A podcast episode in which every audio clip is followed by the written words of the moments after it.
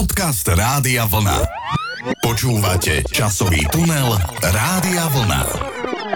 Milí poslucháči, ja vás vítam pri počúvaní ďalšieho nášho podcastu, v ktorom dnes budeme spomínať na udalosti mesiaca november. Sriečne vás pozdravujem aj ja a bol to naozaj mesiac bohatý na udalosti, takže poďme, nestrácajme čas, lebo je toho naozaj neurekom. Ja by som sa opäť trošičku zastavil pri tých rímskych kalendároch a gregoriánskom kalendári, pretože november je 11. mesiac toho gregoriánskeho kalendára. Jeho pôvod pochádza zo starého rímskeho kalendára a bol to pôvodne, milí priatelia, 9. mesiac, po latinsky novem 9, mesiac v 10-mesačnom kalendári, čiže najprv ich bolo 10 len týchto mesiacov, no ale e, prišiel druhý rímsky kráľ Numa Pompilius, ktorý údajne zaradil do e, kalendára ešte dva mesiace, bol to január a február, no a tieto zaradil na začiatok kalendára, takže ostatné mesiace sa posnuli, ale ich pôvodný názov zostal, takže pôvodne 9. mesiac je teraz 11. No už to už je taká vlastnosť ľudstva neustále niečo pridávať, objavovať. Nie, že by uberali, oni naopak pridávajú. Možno, že o takých 100 rokov budeme mať 14 mesiacov alebo 15. V každom prípade pribudli aj zaujímavé veci, vďaka ktorým aj dnes môžeme nahrávať tento náš podcast.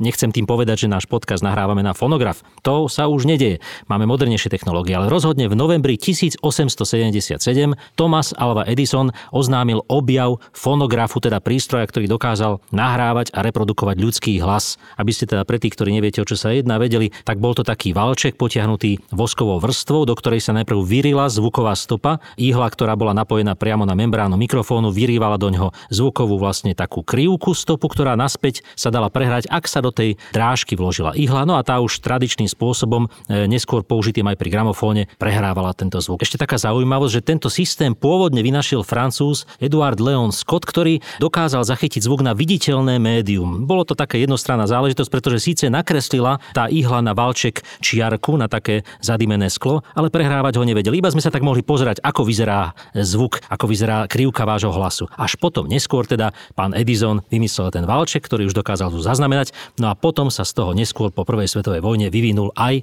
gramofón. No vidíte, takže takéto zaujímavé technické udalosti. Ja by som ešte len bleskovo tak doplnil z 1. novembra zaujímavosť. V roku 1512 bola prvýkrát sprístupnená výzdoba stropu Sixtinskej kaplnky, ktorú určite všetci eh, veľmi dobre poznáte. Je tam aj eh, taká maľba posledného súdu na tej čelnej západnej stene. No a podľa hodnotenia odborníkov sa táto freska radí k takým najveľkolepejším dielam v dejinách maliarstva, ale paradoxne, hm, keď ju začal Michelangelo kresliť, tak vtedy to bolo ešte tak všetko v poriadku, nikto si to nejak extra nevšímal, ale eh, potom po odhalení tohto posledného súdu v roku 1541 sa zdvihli početné kritické hlasy, pretože boli tam také nahotinky hodinky, áno, on nakreslil človeka takého, ako ho pán Boh stvoril. No a následne, keď Tridanský koncil v roku 1563 odsúdil zobrazovanie nahoty v náboženskom umení, boli napríklad z pápeža Pia IV. v roku 1565 istým Danielom da Volterom pohlavné orgány postav zakryté rúškami. Takže aj takáto zaujímavosť.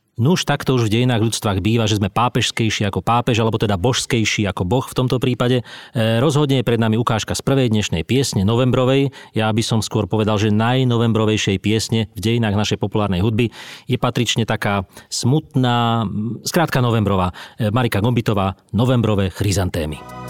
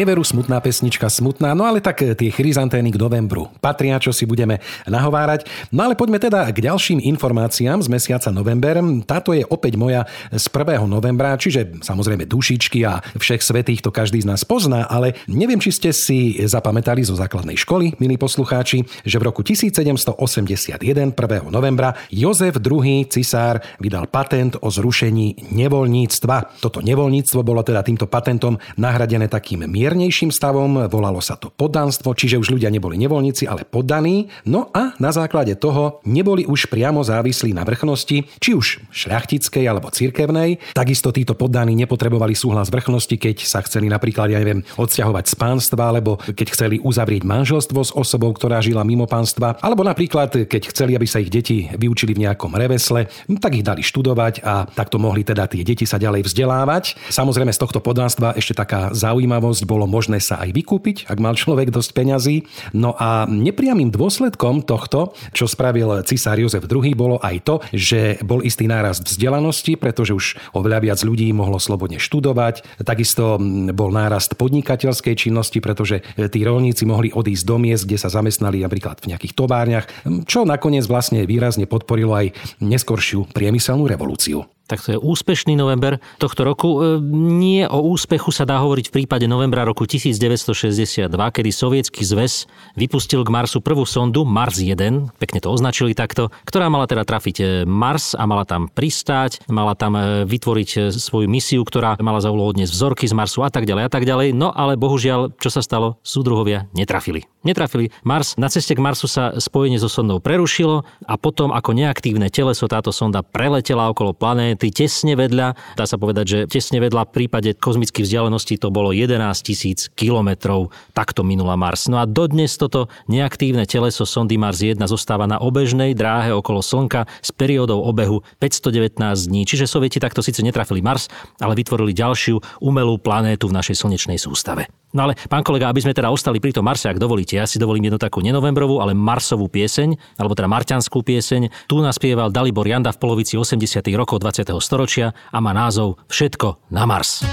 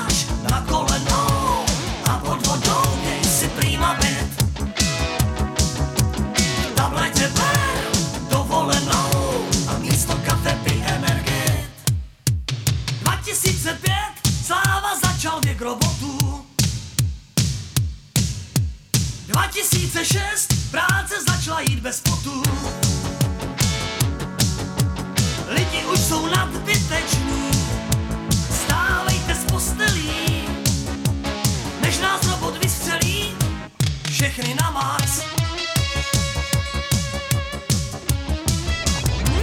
Časový tunel Rádia Vlna. Tak vidíte, Dalibor Janda bol úspešnejší ako sovietský súdrojovia veci. Podarilo sa mu vystreliť aj človeka na Mars, ale pán kolega, poďme teraz k tým, ktorí teda v novembri v rôznych rokoch nás e, opustili, ale na začiatok teda tí, ktorí sa narodili. No a že ich bolo neurekom, tak to o chvíľu pochopíte sami. A boli to všetko významné osobnosti, aspoň tie, ktoré som povyberal. Tak napríklad v novembri sa narodila česká speváčka známa úspešná Marta Kubišová, ikona potom neskoršej e, nežnej revolúcie, alebo teda zamatovej revolúcie, ako sa v Prahe o nej hovorilo. Ďalej sa narodili Eva Kostolániová, známa slovenská speváčka, Mária Antoaneta, francúzska kráľovná, Karel Zeman, český scenárista, režisér, bábkar a grafik, Miroslav Ondříček, Jan Tříska, český herec, Milan Mlsna alias Strico Marcin, alebo napríklad Maťo Ďurinda, Alan Delon, Danny DeVito, známy americký filmový herec a režisér, Judy Fostrová, Jan Galovič, Petra Černocká, Heidi Janku, Gabo Zelená Tina Turner a samozrejme aj známy a nami samozrejme dosť obdivovaný s pánom kolegom slovenský básnik Jozef Urban. Tak, november bol úspešný na populárnych a úspešných ľudí, ale pán kolega, teraz tí, ktorí nás v tomto mesiaci opustili. Tak aj tých bolo požehnania, boli to všetko slávne osobnosti, napríklad Henri Matisse, francúzsky maliar známy, alebo Felix Mendelssohn Bartoldy, nemecký hudobný skladateľ, Karol Duchoň, Jan Kostra, slovenský básnik, Piotr Ilič Čajkovský, napríklad Leonard Cohen, v roku 2016 nás opustil, Karel Štedrý, Alexander Dubček, Jean Maré, Steve McQueen, Hilda Múdra, slovenská trenérka krasokorčuľovania, Freddie Mercury, Diego Maradona, Gerard Philip alebo britský hudobník George Harrison. A ak dovolíte, pán kolega, ešte doplním tieto narodenia a umrtia niečím, čo sa narodilo takisto v novembri v roku 1985. E, súvislosť s tým mal Bill Gates a nie, nie je to celosvetová nadvláda. Bol to operačný systém Windows 1.0. Už to číslo naznačuje, že to boli prvopočiatky tohto operačného systému. Bol to vlastne taký prvý pokus o implementáciu viac úlohového graficky orientovaného operačného systému. Boli tam tie typické okná, ale zaujímavé, že sa ešte nedokázali prekrývať, mohli byť orientované iba pekne v rade a jedine dialogové okná mohli byť zobrazené postavené nad nimi, čiže tie sa vedeli prekrývať. Hlavne to bolo zaujímavé tým, že tento operačný systém mal už vlastné ovládače pre, ja neviem, myši, klávesnice, tlačiarne, ktoré teda DOS ako dovtedy používaný operačný systém najčastejšie používaný nepodporoval. No a potom až v novembri 87 bol tento Windows 1.0 zastavený a nahradil ho Windows 2.0. No ale pán kolega, teraz pesnička, vráťme sa k tej speváčke, o ktorej ste hovorili v úvode, Marta Kubišová a jej skladba, ktorá vyšla na CD, niekdy si spívam v roku 1991 a bol to vlastne taký jej comeback, keď kedy po tej 20-ročnej vynútenej prestávke naspievala toto prvé CD a táto pieseň je vlastne takou rekapituláciou toho obdobia, ktoré prežila v ilegalite. Niekdy si zpívám podle not písničku, ktorá frčí a jindy zas mi přijde vhod ta, co se v koutě jenom krčí. Tak jak to holky mývaj ve zvyku. Já si psala do sešitu písně a když mě život sejmul trochu přísně, měla jsem sešit a v něm muziku tak jak to holky mývaj ve zvyku. Sešitě jsem si sem tam listovala a místo, abych žalem skomírala, pověsila jsem smutek na kliku. Tak jak to holky mývaj ve zvyku. No rád by som videl tento zošitok Marty Kubišovej, do ktorého si zapisovala svoje pesničky a myslím, že by sme sa, e, čo sa týka teda vkusu a hudobného vkusu e, a piesní, ktoré mala rada, asi e, zhodli. Ale pán kolega, poďme teraz na ďalšie udalosti. Ja mám takú zaujímavosť pre vás pripravenú zvukovú ukážku takého istého zvuku, veľmi atraktívneho a zaujímavého a myslím si, že uhádnete, o čo sa jedná. Počúvajte.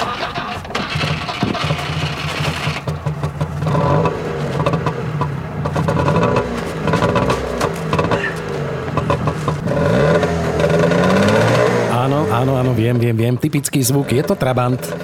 Áno, áno, poznáte je to. Trabant. To ja ten zvuk nielen počujem, ja ho aj cítim. Totiž ten klasický dvojtakt, ktorý produkoval taký charakteristický bledomodrý dymový opar, keď teda sa rozbiehalo toto auto z bývalej produkcie NDR, tak kto by to nepoznal? No ja len spomeniem teda, že práve v novembri roku 1957 sa začalo s výrobou automobilu Trabant v Nemeckej demokratickej republike. Najprv bol teda typ Trabant 600, mal také oblé tvary karoséria a potom prišiel ten hranatejší Trabant 601, mal tedy názov limuzína alebo kombi, aj teda limuzína limuzína vyzerala asi trošku inak, tá, ako si ju predstavovali iní ľudia, ale v každom prípade vo východnom Nemecku tento Trabant zaznamenal obrovský úspech práve vďaka jednoduchosti konštrukcie tohto auta.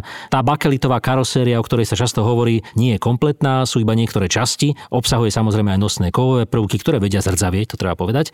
Prevodovka bola štvorstupňová, radilo sa pod volantom, pod palubnou doskou, taká tá klasická haxňa, ako tomu hovorili, alebo taká páka, ktorou sa radili rýchlosti. Kto to nevedel ovládať, nenaštartoval ani sa nepohol. Karoséria bola dvojdverová, dvojdverová a teda plus zadné dvere vo verzii kombi, alebo teda iba dvojdverová verzia, kedy ste sa museli spoľahnúť na to, že sa zmestíte cez tie predné dvere. Bol určený pre 4 osoby a vyrábal sa napríklad aj vo verzii pre invalidov. No a ešte spomeniem taká záverečná perlička, keď teda Trabant prekročil tú hranicu nežnej revolúcie a prechodu na trhové hospodárstvo, tak ešte chvíľočku do ňoho montovali štvortaktný a už teda kvalitný motor zo Volkswagenu. Tieto Trabanty chodili oveľa rýchlejšie, než boli konštrukčne pripravené a takto tieto Trabanty aj skončili. A dnes sú veľkou vzácnosťou, treba povedať. Ten, kto ich má, má niečo hodnotné. No a možno by sa do tohto Trabantu vošla aj Lajka, psík, ktorý 3. novembra 1957 bol vynesený do vesmíru ako prvý živý tvor na obežnej dráhe Zeme družicou Sputnik 2. No a trošičku sa e, pri nej pristavím, pretože každý ju poznáme pod tým označením Lajka. Bola to údajne túlavá sučka kríženca zrejme e, sibírskeho huskyho a teriéra, tak sa o tom písalo, ktorá sa ako prvá živá bytosť dostala na tú obežnú dráhu Zeme. No ale neviem, či ste vedeli, v skutočnosti ju totiž pôvodne nazývali kudriavka, po rusky kudriavka, kučierka, ale neskôr sa teda vžilo už to známe pomenovanie lajka, čo bolo vlastne označenie ruského národného plemena. V tom čase teda, keď letela do vesmíru, mala údajne asi 2 roky, vážila okolo 6 kg, no ale už bohužiaľ pri štarte sa vedelo, že lajka vo vesmíre uhynie a neskôr zhorí pri záverečnom vstupe družice do atmosféry. Takýto osud ju čakal. No ale napriek tomu ešte lajka uhynula predčasne kvôli nesprávnej obežnej dráhe a s tým spojenými problémami s termoreguláciou vnútra lode. Podľahla totiž veľkému stresu a prehriatiu už 5 až 7 hodín od štartu, takže dlho v tom vesmíre ani teda nevydržala. No a zaujímavé ešte tiež taká perlička, pán kolega, milí poslucháči, že ruské úrady priznali túto skutočnosť až v roku 2002. No a Sputnik 2 spolu s lajkyným mŕtvým telom zhorel v atmosfére až 14. apríla 1958. Tak to sme my ako deti vôbec netušili, že lajka zomrela. Samozrejme, vtedy, keby sme to boli vedeli, tak ju neoslavujeme tak, ako sme ju oslavovali na hodinách občianskej náuky a kreslili sme tú lajku toho veselého psíka, ako ide do vesmíru. On asi taký veselý nebol. V každom prípade veselá je pieseň o automobile Trabant, ktorú naspievala skupina Mloci v takom tom charakteristickom východoslovenskom nárečí. Tak si ju pripomeňme.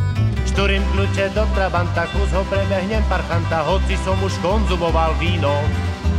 Po prebehnu čemu treba, leží tam jak palat chleba, je to na ním očividne vidno. Nič to za to, že som spitý, keď ček cez mesta pocity, však pozity, však i ty si spitý. Šedni sebe, zavri dvere, neštartuje za šesere, musíš kuštik tiskať doma cere. Da uši daj, bo už lapel, ani cebars nepotrapel, kúkaj, už som jednu kuru trapel. Otvor oblak, bereme ju, zrobíme ju na oleju, uvaríme ku nej harček teju. Tak už to komplikuje, to nevadí, kým travant funguje. Do parky nás zastavujú, bereme ich, najcestujú, oni teraz v liece majú rúju. Vystup, že by oni vešli, kúkaj, keli batok nešli, ešte, že šednú kašické vešli. Keď sme še tak šumne zešli, pochvaľte še, co ste prešli, dúfam, že aj fľašku ste donesli. Lignime kus botrižbejem, nedyrgajce pobilejem, no ale už kľud, koše olejem.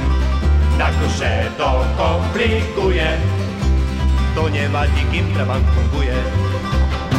Časový tunel Rádia Vlna. Trabant skupiny Mloci nám oddymil, odvrčal, skrátka odišiel. No ale november je stále tu a my sa musíme počas tohto mesiaca venovať aj téme, ktorá s novembrom a Československom naozaj veľmi silno súvisí. No a keď teda idem hovoriť o 17. novembri, tak si musím spomenúť na to, ako ja som napríklad vnímal obdobie roku 1968, alebo dajme tomu obdobie konca druhej svetovej vojny, o ktorom sme sa častokrát učili, o ktorom sme veľakrát hovorili, ale pre nás ako deti 70. rokov to bola vzdialená a nedostižná minulosť. A tak asi nejak musí pripadať aj ten november tejto mladej generácii, keď o ňom rozprávam svojim deťom deťom a mladým ľuďom, ktorí ho nezažili. A preto sa snažím vždy vyťahnuť to, čo som ja počas tohto novembra zažíval, ako ja som ho prežíval a cez tie všetky negatívne veci, ktoré sú o ňom dnes e, vlastne sprostredkovávané a rozprávané, musím povedať, že to bolo obdobie, kedy naozaj sme zažívali niečo, čo asi v tom živote sa už tak ľahko nezopakuje a takú tú skutočnú, úprimnú radosť a snahu niečo zmeniť, urobiť niečo pozitívne vo svojom živote a tá atmosféra pozitívna, ktorou bola nabitá spoločnosť, myslím si, že tu by si zaslúžili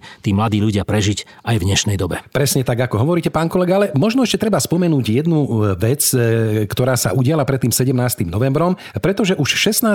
novembra v Bratislave podvečer sa uskutočnil taký ten nepovolený študentský pochod za lepšie podmienky v školstve, takže už tam ako keby teda bol taký začiatok toho, čo sa stane. Samozrejme 17.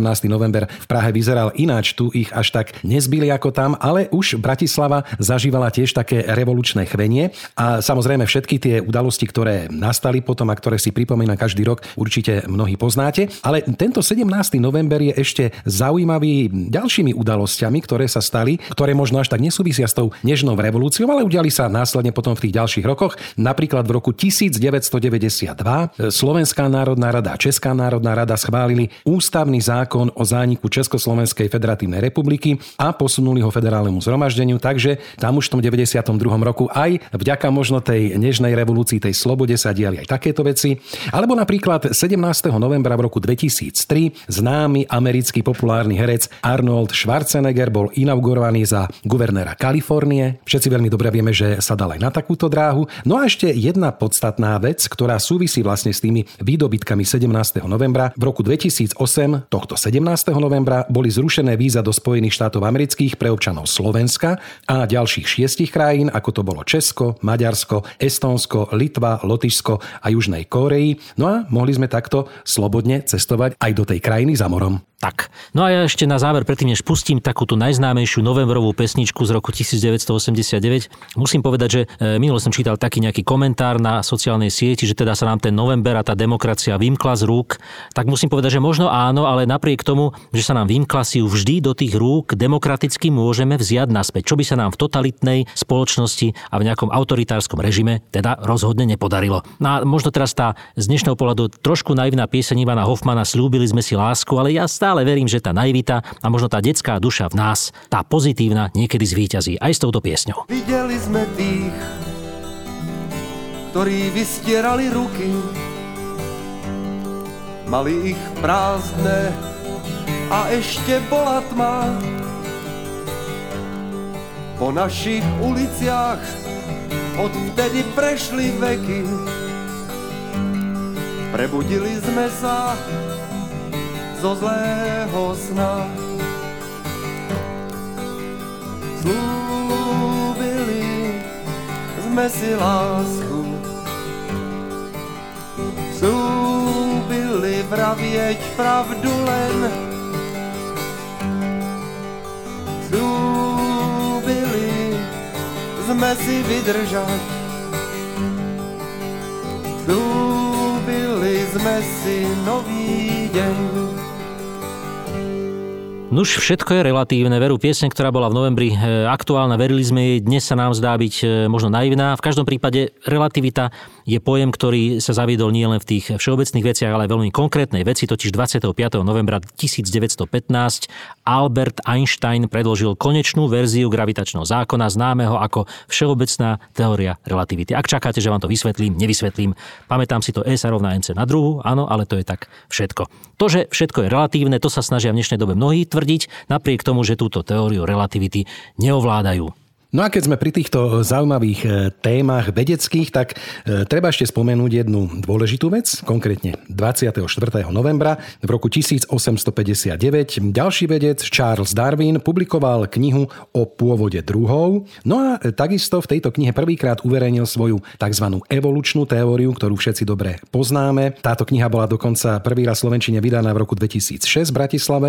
Treba o nej povedať, že vlastne tu prvýkrát uverejnil svoju evolučnú teóriu, ktorá je za založená na tom e, princípe alebo na myšlienke, že princíp prežitia a vývinu všetkého živého spočíva v prirodzenom výbere, teda v takom tom lepšom prispôsobení sa podmienkach, ktorých jedinci žijú. No a samozrejme aj táto kniha vyvolala veľkú diskusiu, nielen filozofickú, prírodovednú, ale aj teologickú.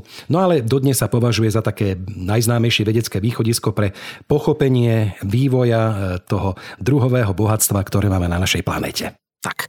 A ešte jeden vynález, pán kolega, z novembra roku 1874 a ja to považujem za jeden z najsmutnejších e, vynálezov ľudstva, teda možno okrem gilotíny a mnohých iných, o ktorých sme už hovorili v našich podcastoch. Totiž Jozef Gleiden vymyslel osnatý drôt. V novembri roku 1874 mohol si to odpustiť, aj keď neviem, či by sa niečo zmenilo v tom 20. storočí. V každom prípade tento osnatý drôt zmenil prístup e, mnohých ľudí k prechodu hraníc. E, dnes tie hranice s ostatným drôtom sú spojené, ale paradoxne aj s tým Darwinom a tu by som, ako kolega dovolíte, uviedol poslednú pieseň. Nech sa páči. Totiž Karel Kryl e, naspieval takú zaujímavú pesničku, ktorá charakterizuje prechod od tých e, otvorených hraníc k uzavretým hraniciam a hlavne tú neustálu cykliku. A keď túto piesen spieval v tých 90. rokoch, tak sme sa mu možno trošku e, smiali, lebo sme hovorili, pán Kryl, nebuďte už taký negativista. Veď sa veci menia, menia sa k lepšiemu, ľudstvo sa mení, slúbili sme si lásku konec koncom a on potvora mal pravdu. A ja výnimočne dnes túto 5-minútovú piesen na záver nášho podcastu pustím celú, aby ste si to vypočuli. Kto nechcete, môžete vypnúť skôr, ale stojí to za to. Takže Karel Karel Kryl a Darwin, my sa s vami touto piesňou lúčime. Do počutia. Do počutia. Svět byl kdysi rozdělen na zájmové sféry. Kdo nechtěl být přivtělen, musel vlastnit kvéry. K zabránění panice roztáhly se dráty a vyznačili hranice a tak vznikly státy, ach jo. Státy měly povahu zuřivého býka, dovolím si úvahu, koridy se týká. Vezmi hadr červený, bík je z něho jelen, a pak mezi jeleny a bude jelen vtělen, ach jo. Kouká bíček nebohý na skutečnost prostou, místo rohů parohy na hlavě mu rostou. Rozvíjí se všestraně, okusuje hloží, jeví zájem o laně a vesele se množí, ach jo. Hajný řeční o míru, o nadšení z práce, mezi tím mu v revíru vzrostla populace a obliknul si halenu, zavolal si lovce, aby mu prej z jelenu nadělali ovce, ach jo. Místo lovců ze zhora poslali mu vědce, vědec je však potvora a genetiku nechce. Buržoazní pavědi stěžují nám práci, z půlky budou medvědi, a z druhý půlky ptáci, ach jo. Že je věda vznešená, nezná kompromisy, dal jelenům do sena Lisenkovi spisy a vysoká se nažrala předepsané dávky. Velká změna nastala, ale chyba lávky, ach jo.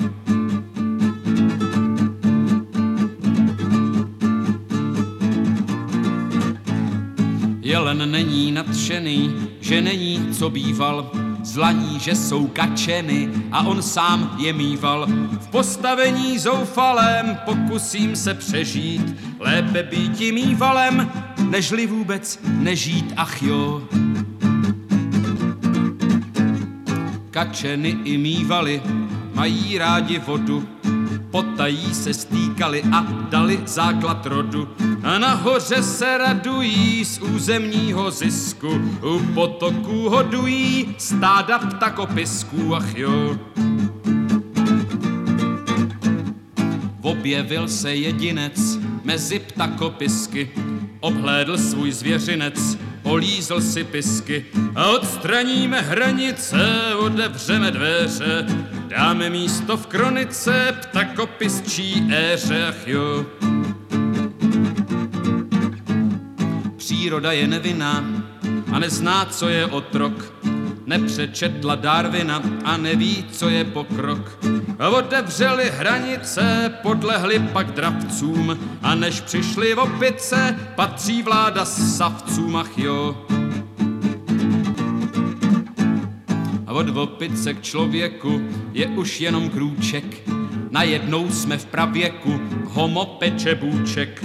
Homo se nám rozmnoží, základ pro starověk, potom sáhne po noži a je z něho člověk, ach jo. Člověk ruce přiloží k společnému dílu, z vítězů jsou velmoži, dosahují cílů. Ti pak, kteří prohrají, rezignují k pívu. Pomalu nám vznikají a nové sféry vlivu, ach jo. Zatímco se velmoži těší svému vlivu, lidstvo už se nemnoží, oddává se pivu a nikdo už mu na hroby nepřinese věnce. Jsme tu svědky choroby zvané dekadence, ach jo. Svět je totiž rozdělen na zájmové sféry. Kdo nechceš být přivtělen, musíš vlastnit kvéry. K zabránění panice roztáhnou se dráty, vyznačí se hranice a zas máme státy, ach jo.